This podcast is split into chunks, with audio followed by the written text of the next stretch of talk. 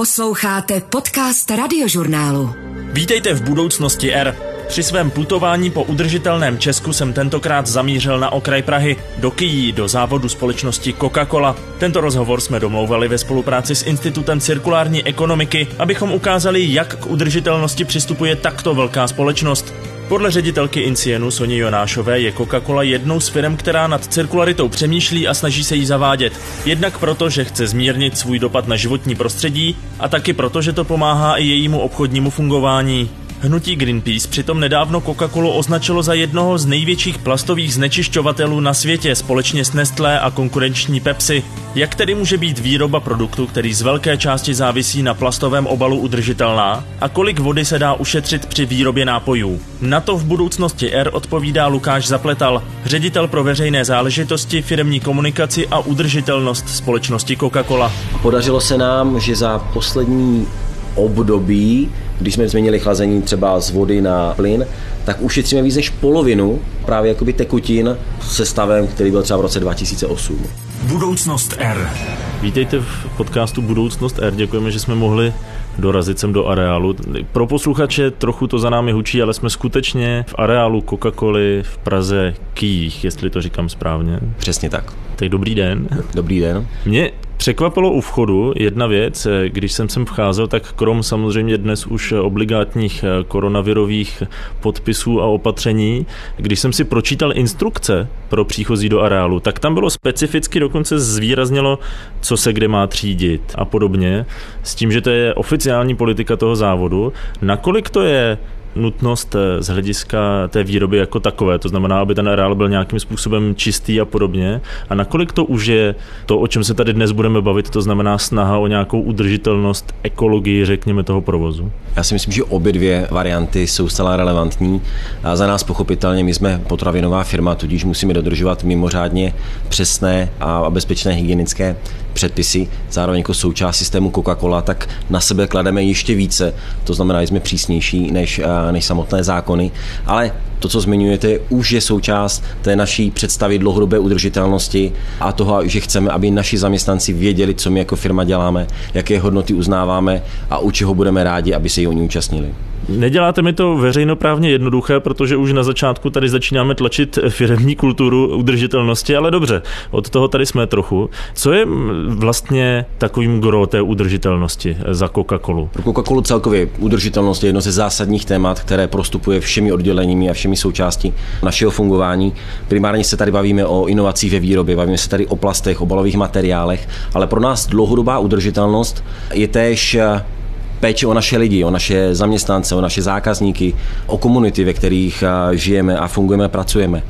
Pokud bych měl tento koncept ukázat na, na současné situaci, například přece jen pořád se nacházíme v tomto covidovém období, tak absolutní prioritou byla ochrana bezpečnosti a zdraví našich zaměstnanců a našich zákazníků.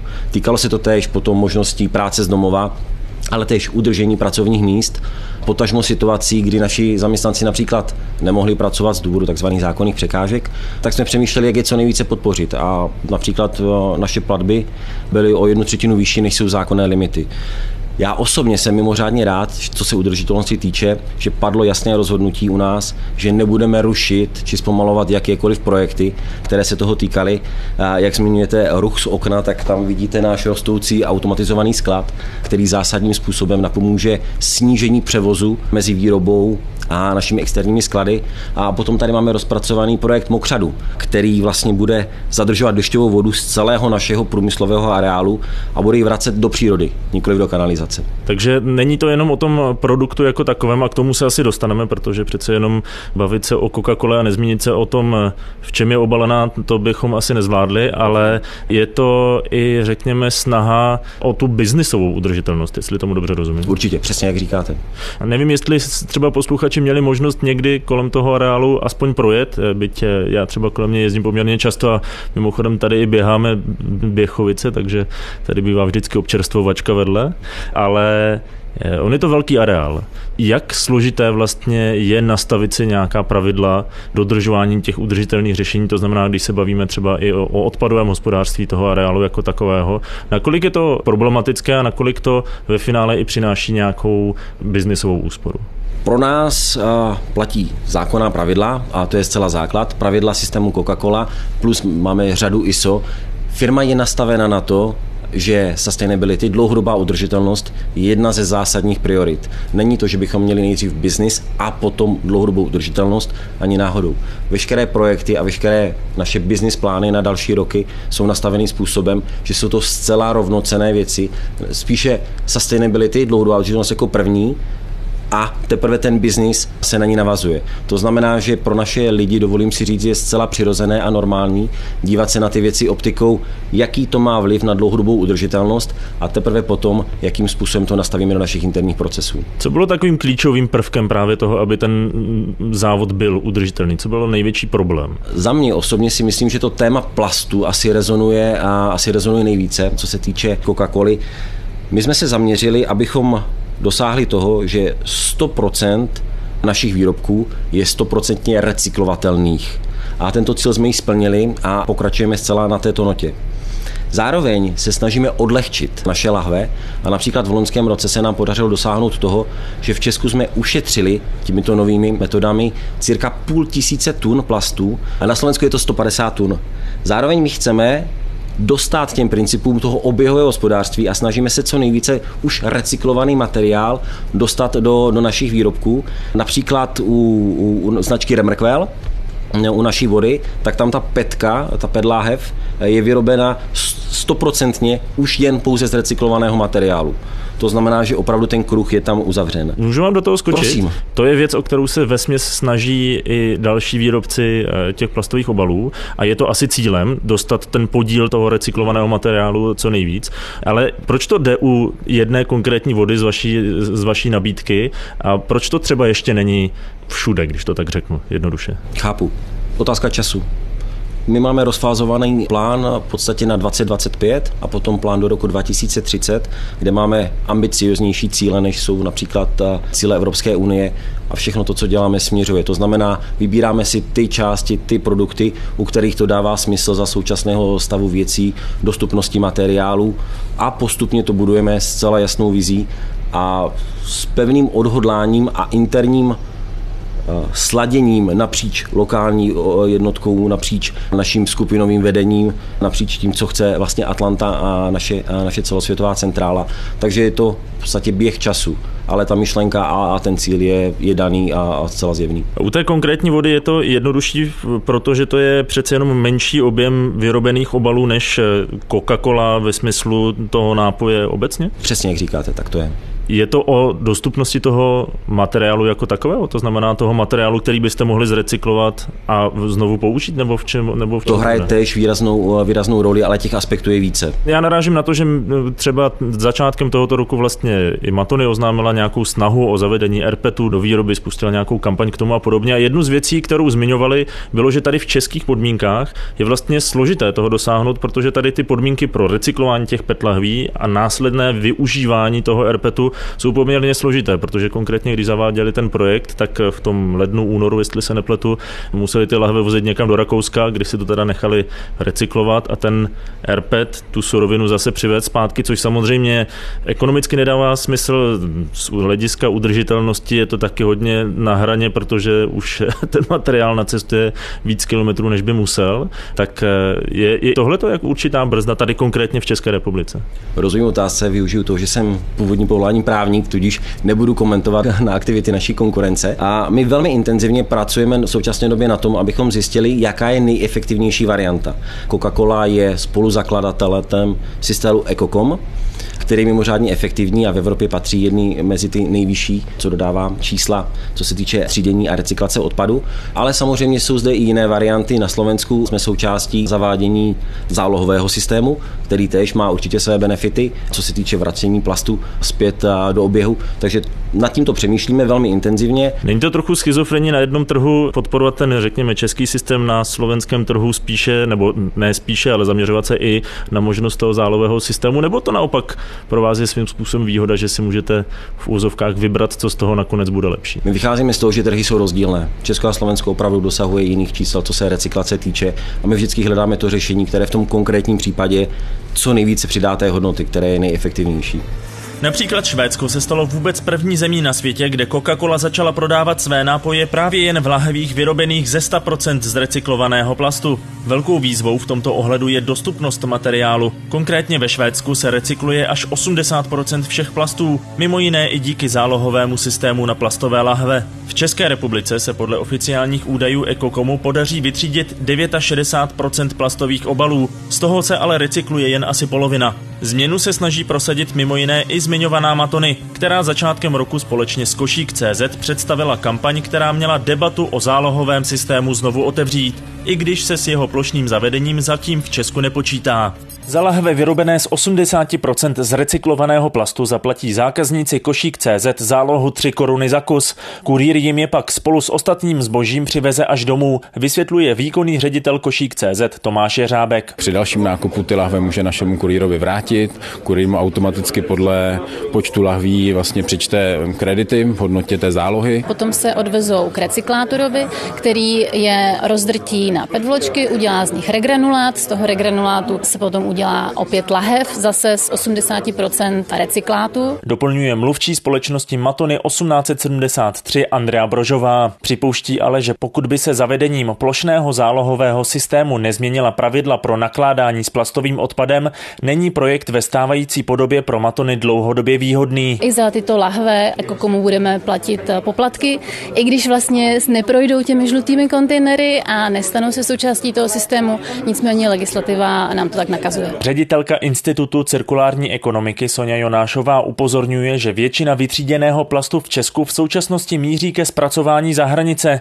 Systém záloh tak podle ní může být jednou z cest, jak plnit přísné limity, které pro výrobce obalových materiálů už brzy zavede Evropská unie. V roce 2025 budou muset používat do svých obalů 25% recyklátu. A když jste dneska výrobcem a zjistíte, že už se ke svým materiálům nikdy nedostanete nebo je musíte složitě schánit na zahraničních trzích, tak to přece absolutně nedává smysl. A vaším zájmem je, aby to, co udáváte na trh, abyste se mohli vzít zpátky. Třeba ředitel Centra ekonomických a tržních analýz Ministerstva životního prostředí Aleš Rod si ale myslí, že nová evropská pravidla můžeme splnit i vylepšením stávajícího systému třídění. Například, že budeme intenzifikovat sběr těch různých odpadových frakcí, nebo že budeme dotřiďovat ten komunální odpad na speciálních třídičkách. Posloucháte Posloucháte Budoucnost R. Podcast radiožurnálu o vědě, medicíně a moderních technologiích. Jedna z věcí, která mě zajímala, a vy jste to částečně nakousl, že samozřejmě nadnárodní společnost eh, má asi nastavenou tu politiku sama o sobě. My se tady bavíme v areálu českého a slovenského zastoupení Coca-Coly. Nakolik jste v úvozovkách vázáni tou celosvětovou politikou a nakolik máte možnost eh, i tady vlastně eh, jít na to trochu po svém? Naštěstí tohle se nevylučuje. My stoprocentně dodáme veškeré výsledky a veškeré eh, věci, které přicházejí ze skupiny, protože rezonují s tím, co děláme. Tady nevidím žádný protimluv. Tady opravdu to, co po nás skupina chce, je to, co chceme my sami, ale zároveň dostáváme možnost a volnost v tom lokálním prostředí vybrat si po té taktické stránce ty nejefektivnější prostředky, které proto jsou. Co je takovým celosvětovým cílem Coca-Coly v té udržitelnosti? Chápu to tady, už jsme to zmiňovali, jsou to nějaká, vy jste to naznačovali s tím automatickým skladem, který má, řekněme, snížit ten počet najetých kilometrů, když to řeknu velmi zjednodušeně řečeno, tak eh, co je takovým benchmarkem té společnosti do budoucna? Těch aspektů by tam bylo více, ale celosvětově Coca-Cola chce dosáhnout toho, že vše, co dodá na trh, ve stejné množství bude zrecyklováno. To znamená, že my vlastně se stoprocentně zapojíme do toho systému cirkulární ekonomiky a vlastně nebudeme vytvářet žádný odpad navíc. Vše, co budeme vytvářet, znovu nějakým způsobem dostaneme k dalšímu využití. Chtěl jsem se zeptat, jestli se to daří, ale to asi hodně záleží lokálně. Bez sporu. Bavíme se tady o, o celosvětovém pokrytí. Nakolik se musíte v tomhle spoléhat vlastně na svoje partnery, nakolik jako společnost se do toho můžete aktivně zapojovat ve smyslu toho, že skutečně i vy budete dohlížet na tu cestu té plastové lahve od výrobny tady v Kijích až po de facto zase výrobnu tady v Kijích, nebo respektive do momentu, kdy z toho vznikne zase ta lahev. Máme obrovskou výhodu, že jsme součástí velikého celosvětového systému, který oblast sustainability bere mimořádně vážně, tudíž spoustu vstupů a nápadů máme od našich kolegů, kteří se na to zaměřují eh, speciálně, ale my velmi rádi spolupracujeme s externím světem. My vidíme, že tahle ta oblast udržitelnosti je důležitá pro naše zákazníky, pro velké řetězce, a pro ty finální spotřebitele. Takže se snažíme napříč hledat cesty, my to nazýváme cesta lahve, kde všude se eh, vlastně ta láhev v rámci své životnosti zastaví a kdo jsou ti naši partneři v tom konkrétním stádiu a jak nejlépe s nimi spolupracovat a společně využít ty, ty možnosti a, a najít cestu, která pomůže všem. Takže ta cesta je spíš eh, se do toho zapojovat. Obé. Jak to, co nám poradí systém, nebo kde my jsme lokálně do toho zapojení, to, co si vezmeme, eh, vezmeme ze skupiny, ale i zároveň to, co vydiskutujeme, probereme s těmi našimi partnery obchodními. Není nikdo, koho bychom chtěli opominout, když to řeknu takto. Jedna věc je samozřejmě nějakým způsobem asi se snažit řekněme, vytvářet ty podmínky pro to lokálně, aby byl ten systém nějak nastavený, ale jak můžete třeba i toho zákazníka do toho zapojit? Protože, co si budeme povídat, je super, že třeba někde bude zálohový systém, někde bude skvělá úroveň třídění a podobně, ale pokud se do toho nezapojí ti lidé jako takový, to znamená ti vaši zákazníci koncoví, tak to asi fungovat nebude. Souhlasím. Snažíme se maximálně edukovat naše zákazníky, například prostřednictvím EcoComu či Envipaku. Máme řadu informačních kampaní, aby si lidé uvědomili, jakou přidanou hodnotu pro ně, pro jejich děti a pro přírodu a je právě právě tohleto správné fungování. Není to složitější o to, že Přece jenom, když se na to podívá úplně like, jste nej, jeden z největších výrobců plastových obalů na světě. Nečelíte pak někdy kritice, že to je jako snaha si zkrátka v úvozovkách nahrát body jenom? Rozumím té myšlence. Za mě my to děláme upřímně se snahou učinit tu změnu, posunout tu společnost někam ku předu, umožnit našim lidem, našim zákazníkům, spotřebitelům, které udržitelnost a ekologie zajímá, aby se posunuli kupředu, aby byli součástí toho řešení. Takže ne, já to osobně nevidím jako nějakou jenom interní, eh, interní politiku, ale jako zásadní princip, na kterém celá Coca-Cola jako celý systém funguje. Jedna věc je ta ekologická stránka, to nebudeme rozporovat, ale nakolik to pro tu firmu je jako zátěž, že se o něco takového snaží, nakolik jí to může biznisově i prospět. Ve smyslu toho, že skutečně to, že zavede nějaká udržitelná cirkulární řešení, že se to reálně projeví na nějakých číslech. Jedna věc je asi otázka, jestli třeba to udržitelné jméno nebo nějaká známka udržitelnosti samozřejmě může teoreticky přinést nějaké, řekněme, lepší prodeje, protože asi část ekologicky zaměřených zákazníků možná si díky tomu zvolí vás a ne někoho, u koho to třeba necítí, ale nakolik to reálně může přinášet třeba i úspory v rámci té výroby jako takové. My se na tuto oblast díváme v dlouhodobé perspektivě, tudíž neřešíme, jestli náklady jsou v prvním nebo v druhém kvartále. Věříme, že v této perspektivě je to nejlepší možné řešení jak pro okolní svět, tak i pro nás. Pokud bych měl říct nějaký konkrétní případ, my jsme na začátku zmínili ten mokřat.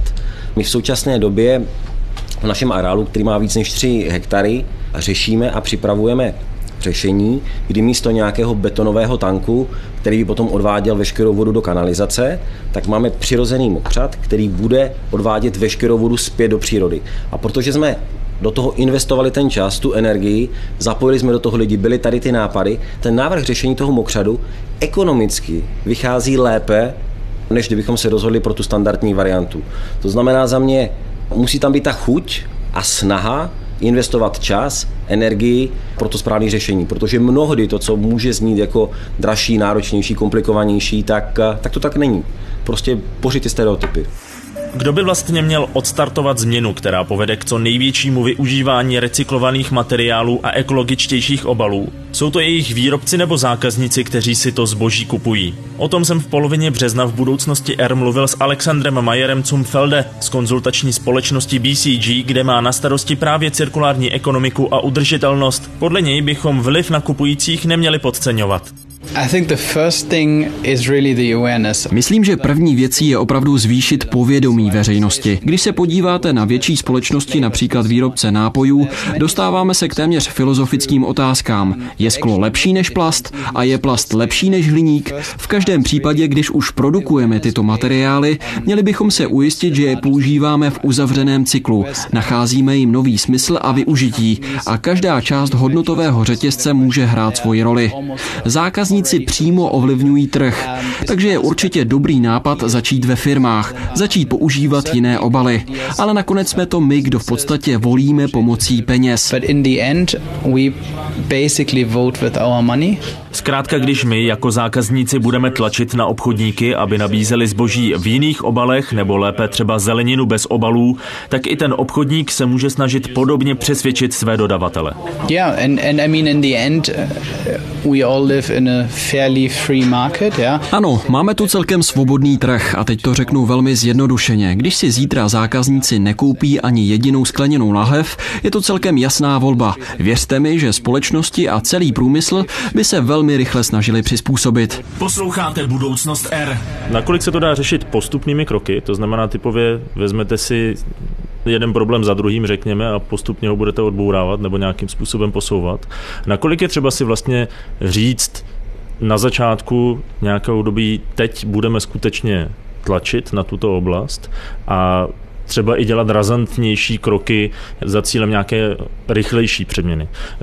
Když se bavíme o tom okřadu, to chápu, že je asi výhledové v nějakém jako investičním plánu prostě jedna z položek, ale nakolik se to dá řešit postupnými kroky a třeba po malých krůčcích ve smyslu té udržitelnosti a nakolik je třeba do toho říznout a říct, tak teď prostě nebudeme používat spalovací motory tady. Záleží vždycky na situaci, protože obě dvě varianty mají své plusy a minusy. My v té perspektivě dalšího rozvoje máme nastavené jasné priority, co chceme dělat. A v těch eh, jedeme stoprocentně a od toho neuhneme. A počítáme s tím, že to budeme dělat permanentně, že naše vize je 2030. To znamená, že na, na celou dekádu víme přesně, čeho chceme dosáhnout a jakými cestami. A na druhou stranu přesně souhlasím s tím, co říkáte jsou situace, kdy je nutno udělat radikální řešení, aby jsme to, jak naše firma, tak naše okolí pochopilo jako jasnou prioritu a teď všichni napneme síly, jedeme tímto směrem a věříme tomu, protože jsme si proto dělali řádnou analýzu, že toto skokové řešení je efektivnější, než kdybychom to dělali nějakou pomalou evolucí. Ale to je opravdu případ od případu a, a závisí to na tom zvážení. Obě varianty mají svoje plusy. My se na to díváme v té dlouhé perspektivě, to znamená, hledáme ty správné kroky ve správný čas, ale vždycky je to skokové. Takže jsme například eh, osekali množství užitkové vody. My třeba při během výroby, i tady, i, i v Teplicích, samozřejmě vodu používáme na chlazení a, a, a podobně. A podařilo se nám, že za poslední období, když jsme změnili chlazení třeba z vody na plyn, tak ušetříme víc než polovinu právě jakoby tekutin se stavem, který byl třeba v roce 2008. To ale se bavíme, teď jenom abychom to posluchačům dovyjasnili, bavíme se o, řekněme, užitkové vodě. To znamená, já, když se na to podívám velmi laicky, tak si neumím představit, že bychom na eh, nějakém litru nápoje ušetřili tu pitnou vodu jako takovou. Tam asi úplně prostor není, ale je prostor šetřit v těch eh, v tom provozu, řekněme. Ano, tak jak říkáte, v tom provozu. Zmínil jste auta. Pro nás velká změna. V loňském roce jsme začali přebudovávat naši flotilu, například Prahu teď zásobíme pouze hybridními vozy, takže to snížení emisí CO2 očekáváme minus 23%. V letošním roce v tom pokračujeme, ty naše aktivity, ty investice v žádném případě nebyly zastaveny. Od října je to 38 servisních eh, vozidel pro naše techniky, které přecházejí na CNG variantu. Takže ano, eh, dlouhodobá perspektiva a skokově děláme tato rozhodnutí a měníme to. A zároveň v těch aut, jak jsme se bavili o tom zapojování našich zaměstnanců, tak pro tento konkrétní případ aut, tak to je výsledek eh, potřeby a chtění právě našich zaměstnanců, kteří v rámci pravidelných a ročních interních soutěží, tak třeba bych řekl, přicházejí s nápady, s inovacemi, jak věci dělat jinak a kde oni věří, že to pomůže biznesu, ale pomůže to i, eh, i našemu fungování eh, vůči vnějšímu světu. A před dvěma lety právě vyhrál nápad obměny našeho vozového parku, my jsme jako vedení tuhleto informaci zcela zaznamenali, souzněla přesně s tím, co jsme chtěli dělat, takže teď, teď jsme na té vlně a, a, a ten park celkově měníme. A zároveň zaměstnanci mají dobrý pocit, že zasáhli do chodu firmy. Jde to v ruku v ruce. Je to tak? Předpokládám, že jako velká společnost máte aspoň trochu výhodu v tom, že přece jenom máte i nějaký kapitál, který do toho můžete investovat ve smyslu toho, že když přijde malá fabrika, kde bude velmi malý výrobce, tak pro něj investice do takovýchto technologií, ať už to bude třeba ten mokřad, nebo když jsem si pročítal tu zprávu, tak eh, řešíte třeba hybridní vozy a podobně. To znamená, to už je investice, která může být pro malé firmy problematická. Tak v tomhle asi přece jenom je výhoda být velká společnost, jeden z největších hráčů na trhu, mít asi i za sebou přesně ten tlak té celosvětové matky, která říká, ale vy se o to musíte snažit. Souhlas, má to spoustu benefitů a nebudeme si nalhávat kapitály mimořádně důležitý pro další kroky, ale stejně, aspoň z mého pohledu, je důležitá ta, ta snaha, chuť a interní principy eh, fungování firmy. Takže pokud bychom měli peníze, ale chyběl by tady ten, ten, ten drive, ta chuť, ta potřeba to dělat, ta, ta inovace těch jednotlivých lidí, ty projekty, kdy vlastně zapojíme naše vlastní zaměstnance, aby přišli se svými nápady, tak by to podle mě bylo k ničemu. Takže obojí, jak kapitál, tak, eh, tak hodnoty. Je vůbec v situaci, kdy se mluví o tom, nakolik eh, plasty znečišťují oceány a podobně, je to jeden z velkých problémů současnosti. Zároveň i ekologové vlastně sami říkají, že bez plastů se úplně neobejdeme, že je spíš třeba vyřešit, co s nimi. Existuje vůbec budoucnost, kdy nebudeme pít eh, Coca-Colu z plastových lahví? Velmi zajímavá otázka a je to trošku jako věštění z křišťálové koule. A já osobně si myslím, že plasty mají svoji relevanci a jsou důležitým materiálem. Pro nás je zásadní dosáhnout jejich cirkulace, jejich recyklace, znovu využití, ale nebráníme se přemýšlení. Teď budu jenom ryze koncepčně, není to věc, která by teď byla na stole, ale já si vzpomínám, je to pár let pospátku, kdy tehdejší CEO, nejvyšší náš šéf Dimitris Lois, což byl mimořádný člověk, bohužel tady není mezi námi, ale udělal něco jako setkání mladých talentů, což byla kategorie, kam jsem před deseti lety asi spadal a měl jsem možnost dát mu jednu otázku a to právě bylo, co v té oblasti, co my děláme, jaká věc rozhodne, že úplně změní pravidla hry. A jeho odpověď mě tenkrát velmi překvapila. Bylo to, když dokážeme zákazníkovi dát jídlo a pití najednou. To znamená, když bude existovat takový obal, kdy vy si koupíte tu lahev, vypijete obsah a potom hygienicky, bezpečně a nutričně v pořádku skonzumujete ten obal. Samozřejmě to je hudba daleké budoucnosti, ale pokud jste se ptal na koncept, jestli si dokážu představit svět, tak tohle by byla krásná představa. Tak eh, budeme držet palce, třeba se toho i jednou najíme. Moc krát vám děkuji za váš čas. Já děkuji vám, krásný den. To byla budoucnost R s Lukášem Zapletelem ze společnosti Coca-Cola. Příště se na udržitelnost podívám z pohledu dalšího nadnárodního giganta. Hostem bude CEO společnosti IKEA pro Česko, Slovensko a Maďarsko Munia El Hilali. Budoucnost R poslouchejte a stahujte zase od čtvrtka v aplikaci Můj rozhlas, na webu radiožurnál.cz a samozřejmě i v dalších podcastových aplikacích. Z udržitelné budoucnosti R se loučí Vojtěch Koval. Poslouchali jste Budoucnost R. Podcast radiožurnálu o vědě, medicíně a moderních technologiích.